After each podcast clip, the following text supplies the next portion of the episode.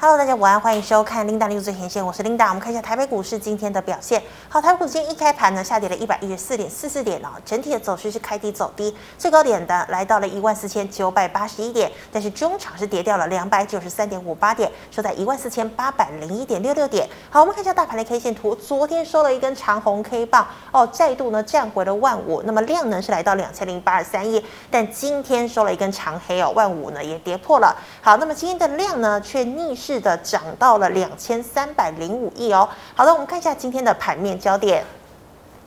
昨天呢，有跟大家提到哦，纽约联邦总裁威廉斯呢特别强调，现在联准会呢为了要打通膨，所以明年呢基本上是不可能降息的。而且呢，又有另外一派声音说，联准会最晚哦，明年春天呢，它的基准利率有可能攀升到了3.75%到4%左右。好，这样的坏消息呢，使得美股连续第4个交易日再度下滑，道琼呢下跌了280点，纳指呢下滑了0.56个百分点，费半则是挫低了1.15个百分点。好，对照今天的台股，我们看到台积电呢被降平了，而且呢跳空哦跌破季线，那也失守500元，联电呢回测40元。联发科也跌破650，鸿海呢则是失守了季线。好，电子全值、货柜以及金融呢，今天全盘皆末啊。那么加权指数呢，开盘即跳空跌破了季线，也失守15000。好，资金呢依然往中小型股靠拢哦。那么光学、生技走势呢仍然逆势走强，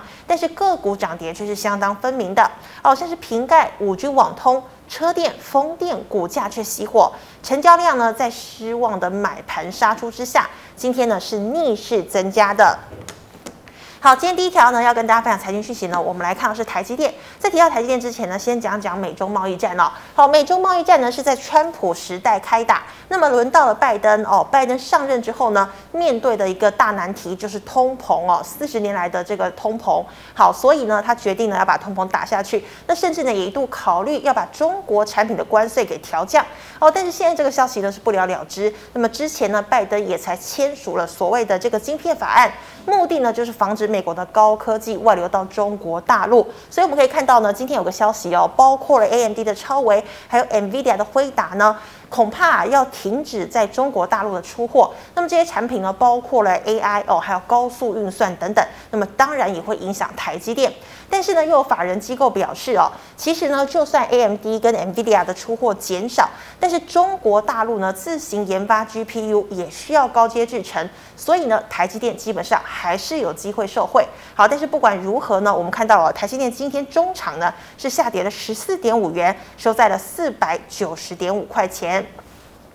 好，那我们再看到啊，这个电子走弱 ，IP 股呢今天一度上涨，但是呢上档遭遇卖压哦，类股翻黑 ，ABF 三雄全面重挫，激进跌停哦。尤其今天景硕呢一度亮灯。好，那我们看到昨天强势的这个功率放大器三雄，今天呢只有8086的宏捷科跌幅比较轻。好，3105的稳懋跟2455的全新呢全部都是重挫。IC 制造股还包含了台盛科、环球晶、汉磊、力积电等等，也都有超过2个百分点的跌幅。好，苹果新机呢在9月7号正式亮相。那么之前瓶盖的 PCB、光学两类股涨势最亮眼，但今天 PCB 呢却是呈现大跌的一个状况哦，像是华通、台光电、臻鼎、金像电都大跌。那么光学呢，同时就有元宇宙跟车用的题材来支撑哦，先进光、阳明光两档再度亮灯涨停。那么华金科、新巨科、联一光也是逆势上涨。最后，我们看到人气很夯的生技，近期利多呢撑腰哦，不论是新药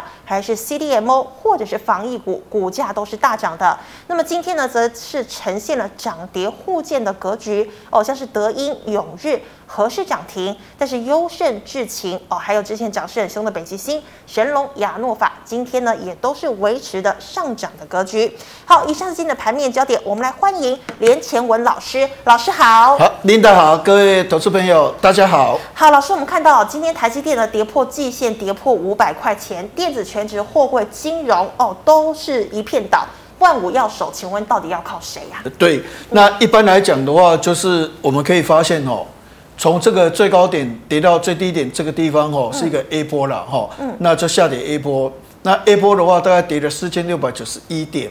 那从这边最低点拉到这边哦，大概涨了1547点。那就是 B 波。那现在大家担心的话，可能就是 C 波啦，哈。那万一如果再跌的话，是不是 C 波？那 C 波我们就是要看这14500点。那14500点如果跌破的话，哈，那可能稍微就会比较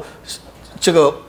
危险一点，因为 B 波的反弹没有量嘛，哈，所以这个下跌的话，这14500点的话是有关卡。那如果还没有跌破14500点的话，哈，那我个人认为就是说，其实还不至于那么悲观哈，还是有一些个别股的部分的话，也值得我们做一个探讨哈。那我想第一个的话是生技股，好，因为这个生技股的话，毕竟比较不受通膨的影响，好，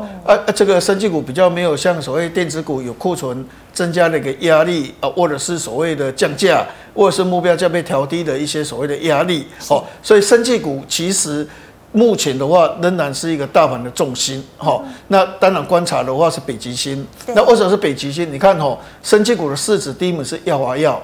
第二名是北极星，第三名是合一哦。你看合一那么有名，市值竟然会输给北极星哈，因为北极星9月12到22它要解盲哈，它这个肺脾经药的话哈，这个癌症药哈。因为它主要的重点是所谓的这个代谢疗法，代谢疗法一个重点就是说它没有副作用。一般的治疗癌症的话，包括放疗、化疗都会掉头发、呕吐。那如果吃标靶药的话，也会有一些副作用。但是它这个是代谢，好，代谢的疗法的话比较没有副作用。所以，比如说，如果假设哈，这个9月10到20号这个所谓的北极星，如果这个药这个3期能够通过，因为它是一线用药。如果能够通过的话，应该会带动生技股另外一波的上涨。但是生技股就是一个重点啦，一翻两瞪眼啦，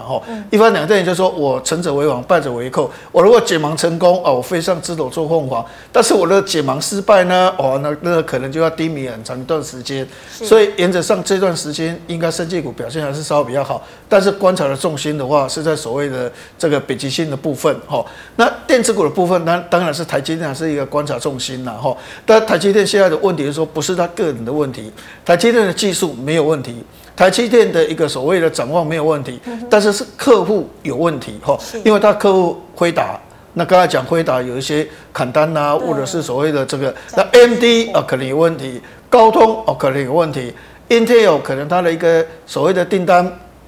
会递延，所以重点是不是说台积电它技术有问题？是它的客户 Intel、AMD、高通，或者是像 NVIDIA 这些公司哦，他们在产业出现问题，那这个就会影响到台积电啊。所以台积电等一下目标价被调降哦，等一下讲，这跟它技术没有关系，是客户有问题而影响到它，那这个就会影响到14500点是否能守住。所以台积电当然是一个观察重心。好，那老师，我们刚刚讲到你说辉达或 AMD、高通都有可能暂停在中国出货，那这样子对台厂除了台积电之外，有哪些是受害，哪些是受惠？难道受害的可以我们看到最近跌很凶的 ABF 载板三雄？对对对，这个受害当然第一个我们先看哦，这个 ABF 载板，因为哦。其实他这一次讲的是比较属于高阶的啦，哈。那高阶的话就是所谓的高运算的晶片。那高运算用的载板哦，本来载板只用薄薄的，但现在高速运算的时候，载板要这么长，好这么大，好厚度要这么厚。那以前也许可能这个用的载板是8层，现在可能要用16层到20层，宽度的话会更高。所以变成高速所用的载板，它的面积更大，它的厚度更高。所以如果说高速这个所谓的这个晶片的话，比如说它现在一些 HPC 的东西，如果真的是美国政府铁了心不让它输出到这个大陆去的话，那等这个税对国内的载板厂就会有影响。所以我们看个别股的一个部分哈，比如说3189的景硕哈，那3189的景硕的话，今天就跌得比较凶哦，是率先跌。那第二个8046的所谓的这一个蓝电的部分的话哈，其实也跌蛮凶的哈，或者是3037的星星的话，也跌得蛮厉害的哈。所以现阶段像这类型股票，因为现行真的还是难看，因为一直在破底的哈。那在破底的话，变成说你反弹没量，下跌就有量。那这种格局的话，就是量价背离哈。所以在量价还没有变成比较好转之前的话，我觉得载板股可能还是不要摸了哈，因为你现在都一直在量价背离嘛哈。那在基本面的部分，过去哦，载板是供不应求，大概20几个%哈，25个%。那本来预估哈，未来明年后年的话哈，大概供不应求的话，大概原则上哈，应该是个位数啦，比如说 9% 10%， 甚至有人估到 15%。 但最近的话，因为整个环境面的变化的话，现在大家估的话只有 1%， 供不应求只有 1%， 所以在这种情况之下的话，我觉得载板股的话，从现行架构来讲，还是在破底的一个格局，还是要稍微谨慎小心。那第二种的话是显示卡，因为现在比特币跌得蛮凶的，所以 NVIDIA 其他的业绩掉的最快的话是在显示卡，就是没有那个所谓的挖矿的需求，所以我们来看6150的所谓的汉讯的部分，那这类型股票的话就持续在做一个破底的动作，所以这类型股票有些人会觉得说啊，跌深应该是一个买进，但是如果在基本面没有厘清，那目前的价格不断在跌的时候，这个情况就有一点糟糕。我们用一个2603的所谓的长荣做一个假设，那我在讲长荣的时候的话，希望投资朋友不要见怪。我们这样讲，假设如果 SCFI 指数是在高档，可能长荣可以赚80块。那赚80块的话，它的股价当然可以很高。但是现在长荣的所谓这个 SCFI 指数的话，它就跌得蛮凶的嘛，那跌得蛮凶的话，以这样预估的话，可能明年就只赚24块到30几块。但是万一如果再跌呢？SCFI 指数如果再跌呢？那就换算的话，就有可能明年只赚14块、12块，所以这种景气循环股，它的重点的话，它会随着它的货运价指数来推估它未来的一个获利。所以在这种情况，我们刚才所讲的包括像所谓的汉讯那种显示卡的股票，或是载板的股票，因为现前真的是不好看。那基本面的部分的话，新闻不断一直有利空，一直出来，所以在这种情况之下的话，真的是要避开暴风与的一个所谓的冲击的对象的一些族群的，我个人认为的话，应该会比较理想一点。是，好，谢谢老师。那老师，我们再看到这个现在光学股也蛮夯的哦，有苹果、新机哦、元宇宙，还有车用的这些利多。那像是先进光、阳明光今天在亮灯涨停，可是光学也涨一波了，现在还可以进去吗？对，我们来看3406的易经光了哈。那其实易经光现行真的是在电子股里面少数能够现行这么漂亮的算不错。那如果我们来预估8月份的营收易经光会非常非常的漂亮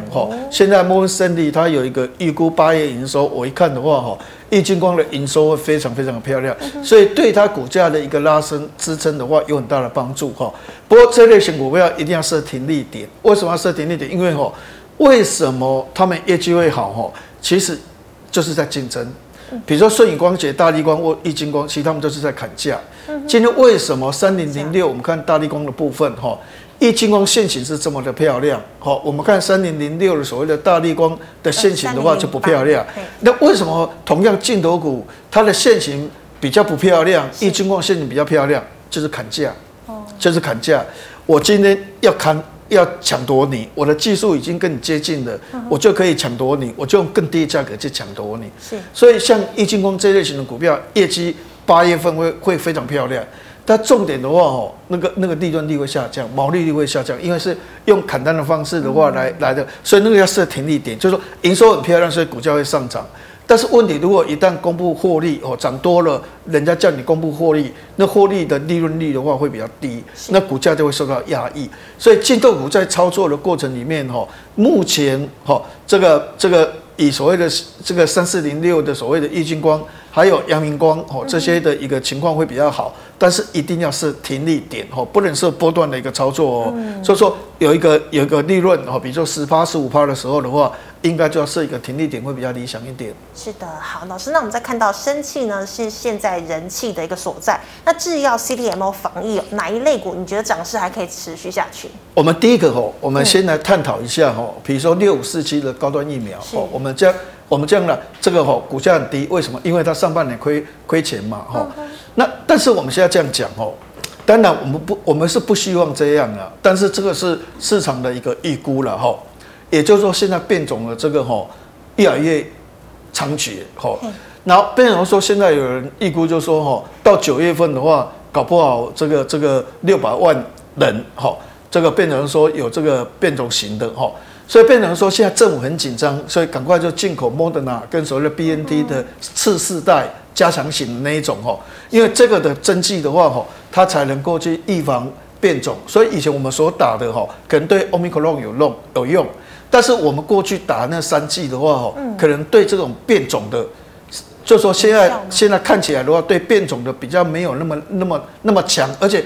我们打3剂完了之后，那个保护力会一直降，所以现在变成说还要再打。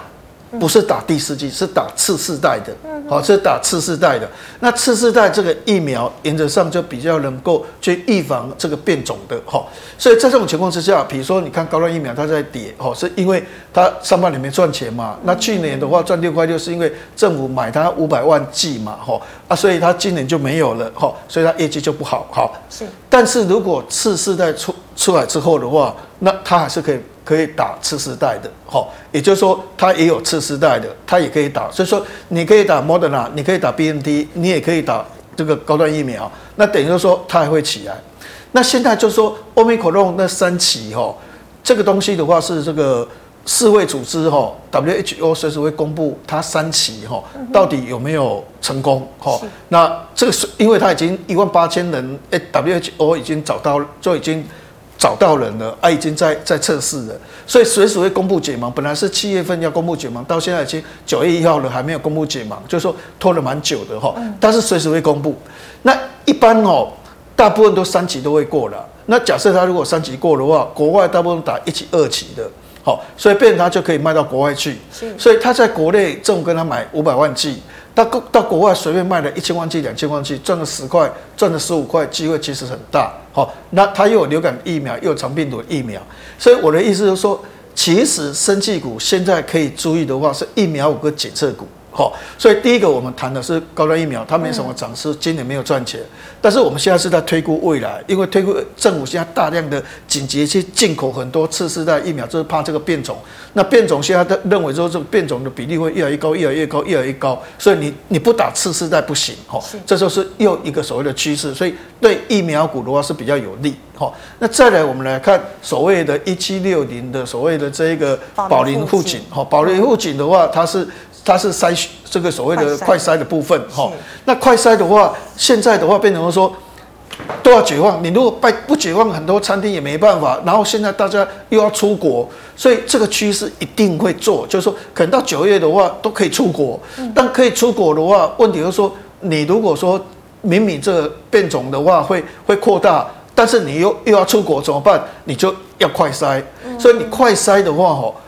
一定会在做，我们以前认为就快筛就下降了嘛，哈。但是你现在要出国了，就非快筛，你出国回来，那一定要快筛，不然的话危险。但是你不开放人家出去的话，大家也快受不了，哈。所以这个快筛的需求增加，而且这个快筛必须能够测出变种的，哈，什么 A5 啊那些都必须要去所谓的测试成功。所以变成对快筛也比较有利，好，所以像所谓的176的保龄附近，或者是像所谓的4736，像泰博这一种股票的话，哈，亚诺法，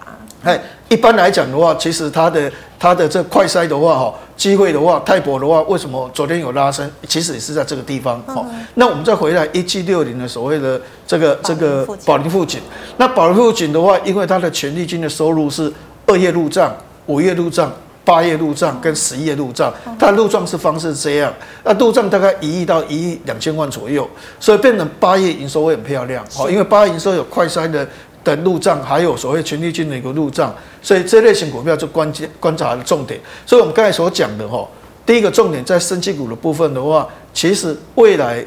短期里面真的还是要注意疫苗股跟所谓的快筛股，虽然在以前我们觉得那是过去的啦，慢慢在走下坡，但是没有办法，天气越来越冷的时候的话，大家估计9月份是另外一波的一个高点，所以感觉上那个人数本来到2万人、15000人，现在又冲到3万多人，所以变成说这个情况之下的话，这个族群的话也稍微要注意。那另外我刚才讲的话，就北极星，因为9月10号到20号解盲，这个对所谓的生技股的股价的影响的话，就非常非常的大，所以新药股的部分的话也要观察，当然重点是解盲就一翻2瞪眼，成功飞上枝头做凤凰，那如果失败的话，那就咚咚咚就不知道咚到哪边去，那就比较危险一点，但生技股这段时间的话，一般来讲，因为半导体有所谓的库存啊，或者是降价，或是外资一直目标价调降的一个风险的话，生技股变成是通膨之下的一个避风港。是，好，非常谢谢老师详尽的解析哦。以上呢是连奇文老师回答类股的问题，观众朋友其他问题记得扫下连老师的 LINE。老师，我们回答 LINE 社群的问题。第一档，好，老师其实刚刚有讲到哦，那这个3037的星星，这位同学成本是168，老师你觉得该怎么办？对，没有办法，就是说，因为到目前为止哈、哦。有这个股票市场有时候是这样，就是说这是一个现实问题了哈，因为这样跌哦，比如说这一波这样跌哈，因为他法说会也说不好，股东会也说不好哈，啊他啊不要去台积电，不要台积，他们公司这样啊这样讲的话，市场信心都不够了哈，那被人家跌下去，好跌升之后会反弹，对不对？那之后还是这样跌，那反弹都很弱势。所以在这种情况之下的话，吼没有办法，就是说一般来讲，现行架构就是很弱了哈。那什么时候会有表现？那什么时候会有表现的话，我觉得这个还是要跟 AMD、NVIDIA 的话，吼这些公司的话，吼要相对比。也就是说，如果辉达跟 AMD 股价开始拉升的话，这边就会拉升，因为他们主要是跟它一直在走。窄板的话，这个高运算的晶片的话，是跟辉达跟着所谓的 AMD 在走。那辉达如果市场下跌 ，AMD 市场下跌的话，它要反弹的机会就会比较压抑的话，就会比较多一点哈。所以如果这类型股票，我个人建议啦哈，应该还是要出脱。但是如果有些人说我要报酬哦，我在这边买的跌这么深，好叫我卖我也不太甘愿，好那我短期里面我这样买我这样握着很痛苦，好那我先卖，但是我一定要把它赚回来，那就要看 AMD。跟 NVIDIA 的股价，一旦看到 AMD 跟 NVIDIA 的股价往上拉的时候的话，就把它买回来哦，因为它主要的业绩还是靠这些公司对它的业绩的益处会比较大一点。是的，好，那老师，这个 MCU 5471的松翰目前做多适合吗？对，现在说真的哦，我们每个礼拜都有看 Morgan Stanley， 他就会弄一个报告，就把 MCU 的报价哦，那 MCU 的报价还在跌。哦 ，MCU 的报价还在跌哦，所以在这种情况之下的话，我个人认为就是说哈，还是要小心啦哈，因为确实这个半导体有些人就说这个半导体库存啊已经跌这么深了哈，但是有时候股票市场就是这样哈，因为到第二季为止啦哈，半导体的消费型电子产品，包括 PC、手机还有电视的库存还在增加，面板。并没有减少，还在增加。是，好、哦，所以在这种情况之下，它库存到底要调整到什么时候？因为这个台积电说，半导体的库存调整可能到明年上半年，所以原则上第三季跟第四季的话，还是要调整的过程。那业绩要好也不太容易。那你可以发现，就是盘点的一个模式。所以我个人认为，就是说这类型的股票的话，应该还是要寻求一个所谓的停损的位置，会比较好一点。好，老师，那再来是 Type C 哦，2336的维权店，老师你怎么看？对我想这个也是一样的道理，因为维权店跟什么最有关系？手机要充电，手机要充电的话，就要用维权店的一个所谓的 就是说 USB PD 去充电啊，哦，这个晶片去充电。那如果手机不好的时候，哦。那就会比较差一点。那目前看起来的话，除了苹果一枝独秀以外，其他都是不好。所以整个市场的手机状况不好的话，这些手机概念股的话，一般来讲也不是很 OK 了。所以这些股票的话，其实都是要设一个停损会比较理想一点。好，老师，那再请问2441的超峰走势怎么看？对，其实哦。现在半导体里面最糟糕的哈，还不一定是 IC 设计哈，是封测。我们这样以日月光为例哈，日月光第二季的毛利率大概22%，但是日月光第四季的毛利会降到14%。那为什么从22%会降到14%哈？因为这种封测所用的原料哈，大部分都从日本进来。那日本大幅的贬值，所以日本的东西哈就变贵了。就说它因为要反映它日币贬值，所以它涨价。所以为什么台积电的东西要涨价？IC 设计的人说啊，台积电拜托、哦、你不要再涨价，你不要再涨价。但是他就说，你看哦，我单单放我那个晶片的盒子哦，也涨10%到15%哦，我这个洗涤剂也涨20%哦，哎，我这个棒谱啊，这个棒谱也没什么东西啊，就是只有一个棒棒嘣嘣嘣棒谱而已啊，也涨15%。反正只要从日本买进来的东西都涨15%，涨20%。那为什么？因为日币贬值，所以变成说成本就会比较重一点。那我的成本加重的话，那我的这个等于是我今年代工我就要涨价。所以变成说大家都去拜托啊，台积电你不要涨价，你不要涨价啊，不要多外成本吼，因为都从日本进来的很贵。IC 封测就是这样，IC 封测吼。一般的那种封测里面所用的一些原料哈，大部分都是从日本进来啊，所以日币的贬值的话就会比较高，所以日月光第二季毛利22%，第四季的话14%，所以封测的一个所谓的这个毛利率的情况的话是不是很 OK？ 所以封测目前的走势的话，一般来讲都不是很好的，是成本变高哈。好，老师，那请问32891宜特呢？那宜特的话，我们看这陷阱比较好，只是说这种检测的东西哈，其实市况还是不好。说真的，市况还是不好，包括宏康啦，包括像所谓的宜特啦，这些所谓的这个那个检测公司哈，其实都不是很好。但是问题人家就是涨哈，这个股票就是涨哈，因为量价关系，它告诉你就说它有量，它有价。那这个一定，这个不是基本面的问题，这是有人在做的问题。所以操作这种所谓的这个主力股哈，有量有价的主力股，那当然它是最强的。所以这类型股票就是。涨的时候就不理它，哦，涨的不理它，就说它不知道涨到什么时候，哦，它不知道涨到什么时候，你可以把它的利润都可以赚，但是你要是停利点或是停损点，就是说拉回。那我如果说啊，我害怕，我就是10%，跌回有10%我就卖。是。那如果说啊，我落去钱比较多，我觉得我不怕，那我就拉回15%我再卖。就是说按照每个人的实力来看。所以这种股票的话，就是我会去设停利或是停损，就是说10%、15%。那只要它不跌，我就继续握。它涨到什么时候我不管，就步入外太空，你就在外太空漫步。好，那我就让你这样继续涨，但是拉回10%哦，够了，我也涨过多了，好，我就卖。或者说我干嘛讲吼，这拉回只是整理啊，拉回只是为了下一波的大涨。做更好的准备，这拉回有什么好害怕啊？那你就不要理它，15%你再是停利或是停损，哦，看每个人的所谓的这个承受的能力哦。所以在这种情况之下，这一类型的股票的话，就继续涨不理它，拉回的时候的话，要设停利点。是，好，老师，那我们再看到有这个低轨卫星跟网通的这个题材的2314的台阳。对，那我是觉得说低轨道卫星的话是比较可以值得期待，也就是说哦，在半导体的部分 ，IC 设计、IC 封测、IC 所谓的这个晶圆代工，或者是 IC 制造，或者是光照这些的话，其实是比较不好。但是低轨道卫星的话，我是觉得机会是蛮大的啦。那当然，低轨道卫星一般很多人喜欢买台阳哦，但是我很怕从阳台摔下来啦。所以一般来讲的话，我比较重心的话是在森达科或是耀登哦。这个所谓的低轨道卫星，因为那些的话真的有订单，真的有赚钱，但是台阳的业绩都没有跑出来，获利也没有跑出来，所以它是低轨道卫星里面，我个人认为是比较属于投机一点啦，哦，所以我们操作的话比较喜欢像耀登，哦，或者是像所谓的这个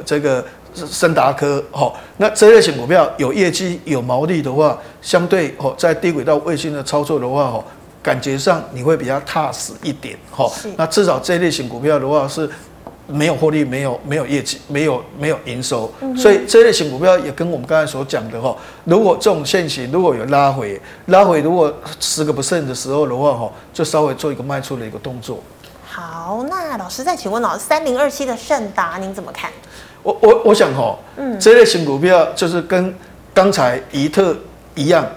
人家就是涨嘛，对，哦，人家就是涨嘛，哦，那就是达哦，有电源供应器，有什么一大堆的哦，那些基本面的东西真的都是不是 OK 啦，哦，不是 OK。但是如果技术分析，你看它就是有量，是啊，它就是有价，那这一定是有人在做的。这个投信的话只买一天嘛，哦，那其他投信都没有去买嘛，那投信没有买，它怎么会这样拉得那么高吗？哦，那因为投信只买一天嘛，就表示说。起涨这样一直拉哈，这个一定是有人拉的嘛哈，那这就是主力拉，因为它一般来讲产品不是所谓的很有所谓的前瞻性或者是想象的东西，所以这个操作逻辑就跟宜特一样哈，那我就是有人操作，那有人操作问题他做到什么时候没人知道，哈，所以能赚就尽量赚，哈，但是一定要是停利。好，就说拉回10%，我拉回15%，那我就是一个停利。那也许可能它只是洗盘，还要再冲，那也没关系，因为谁知道说它会再冲，或者是它可能就会掉下来。哦，那掉下来，如果像这一种的，就是说我涨一下子，我如果位置在这个地方，那到时候以后变成这样怎么办？而且变成这样，那整理的时间就很长啊，哦，所以变成我说有拉回10%，哦，拉回15%，我卖掉。我至少这段时间我就避开这个风险，哦，避开这个风险。好的，那老师，请问8938的民安，现在吼，最近吼，高尔夫球的股票很会涨，啦哈。那这个的话，操作逻辑还是我们刚才所讲的哈，像怡特，或者是反正盛达这一类型的股票，因为不过它是真的是比较有基本面的哈，所以最近其实这些的业绩真的是不错了哈。但是问题它就是比较冷门了，量也不够大，但是我像这一种的话，我还是就是它要涨就给它涨，我们就快快乐乐的就给它涨，拉回的时候，这个我比较会设15%才卖，10%我可能不一定会卖，但是我比较会设15%才卖。那刚才像怡特或盛达，我可能10%就卖，但这个15%我才卖，因为毕竟它是扎扎实实。高尔夫球的话，你如果去做研究，他们获利真的是都还不错了，就这几家在做而已，所以比较有一些所谓的这寡占的一个所谓的利益的一个效果出来。好，老师，那请问3024的益生昨天爆大量，当冲客占了70%哦，怎么会突然有那么多当冲客？对呀，因为其实平常讲说业绩它没有业绩的，因为以前它是那种面板回收的其实这种的话获利也不是那个很好了那他以前发言人的话其实我跟他也蛮熟的哈，他发言人叫做连文乾，我叫连乾文，他叫连文乾哈，亲戚吗？就两个倒过来啊那哈，那他当然他现在离职了哈，那公司其实之前我们有去跑公司，在中立的工业区我们去跑公司哦，那时候去的时候的话，原则上公司都小家电啊什么这些哈，所以我个人认为他比较没有那种爆发性的一个所谓的这个产品啊哈，所以。这种股价拉升一般来讲还是主力操作了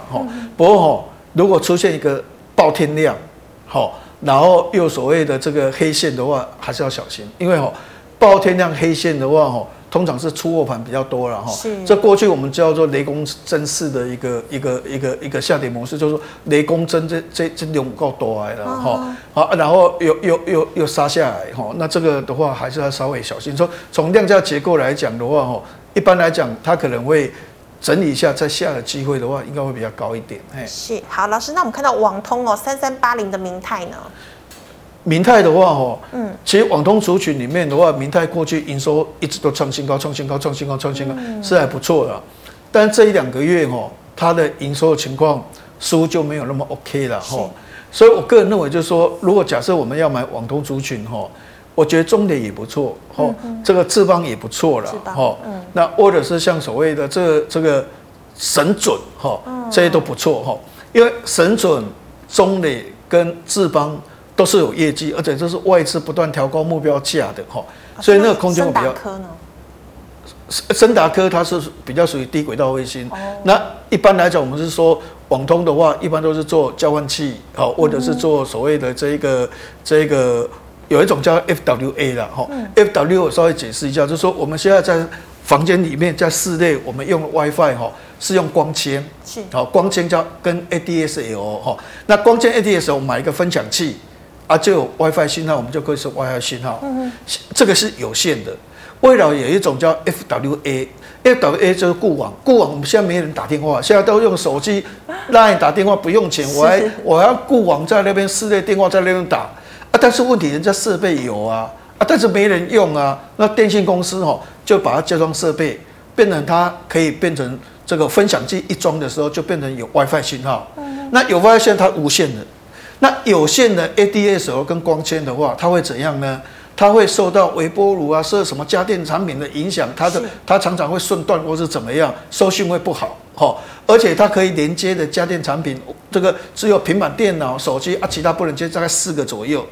但是如果我们用家里面那个固网打电话那个固网的话那个的话是无线的，都不受所谓的干扰，而且它可以连接的话大概46个家电产品。所以现在国外都是 FWA 在取代ADSL 跟光纤，光纤会越来越少，ADSL 会越来越少，所以以后你看到那个我们家如果有电视有线电视，他说光纤上网光世代免这个优惠多少钱？以后叫做 FWA 上网优惠多少钱啊？所以以后会变成有线的变成无线的。是这个 FWA 哈，这个目前国外一直在推，所以那个订单很多。那订单很多的话，一般就是这些订单都谁在接的？就是智邦啊、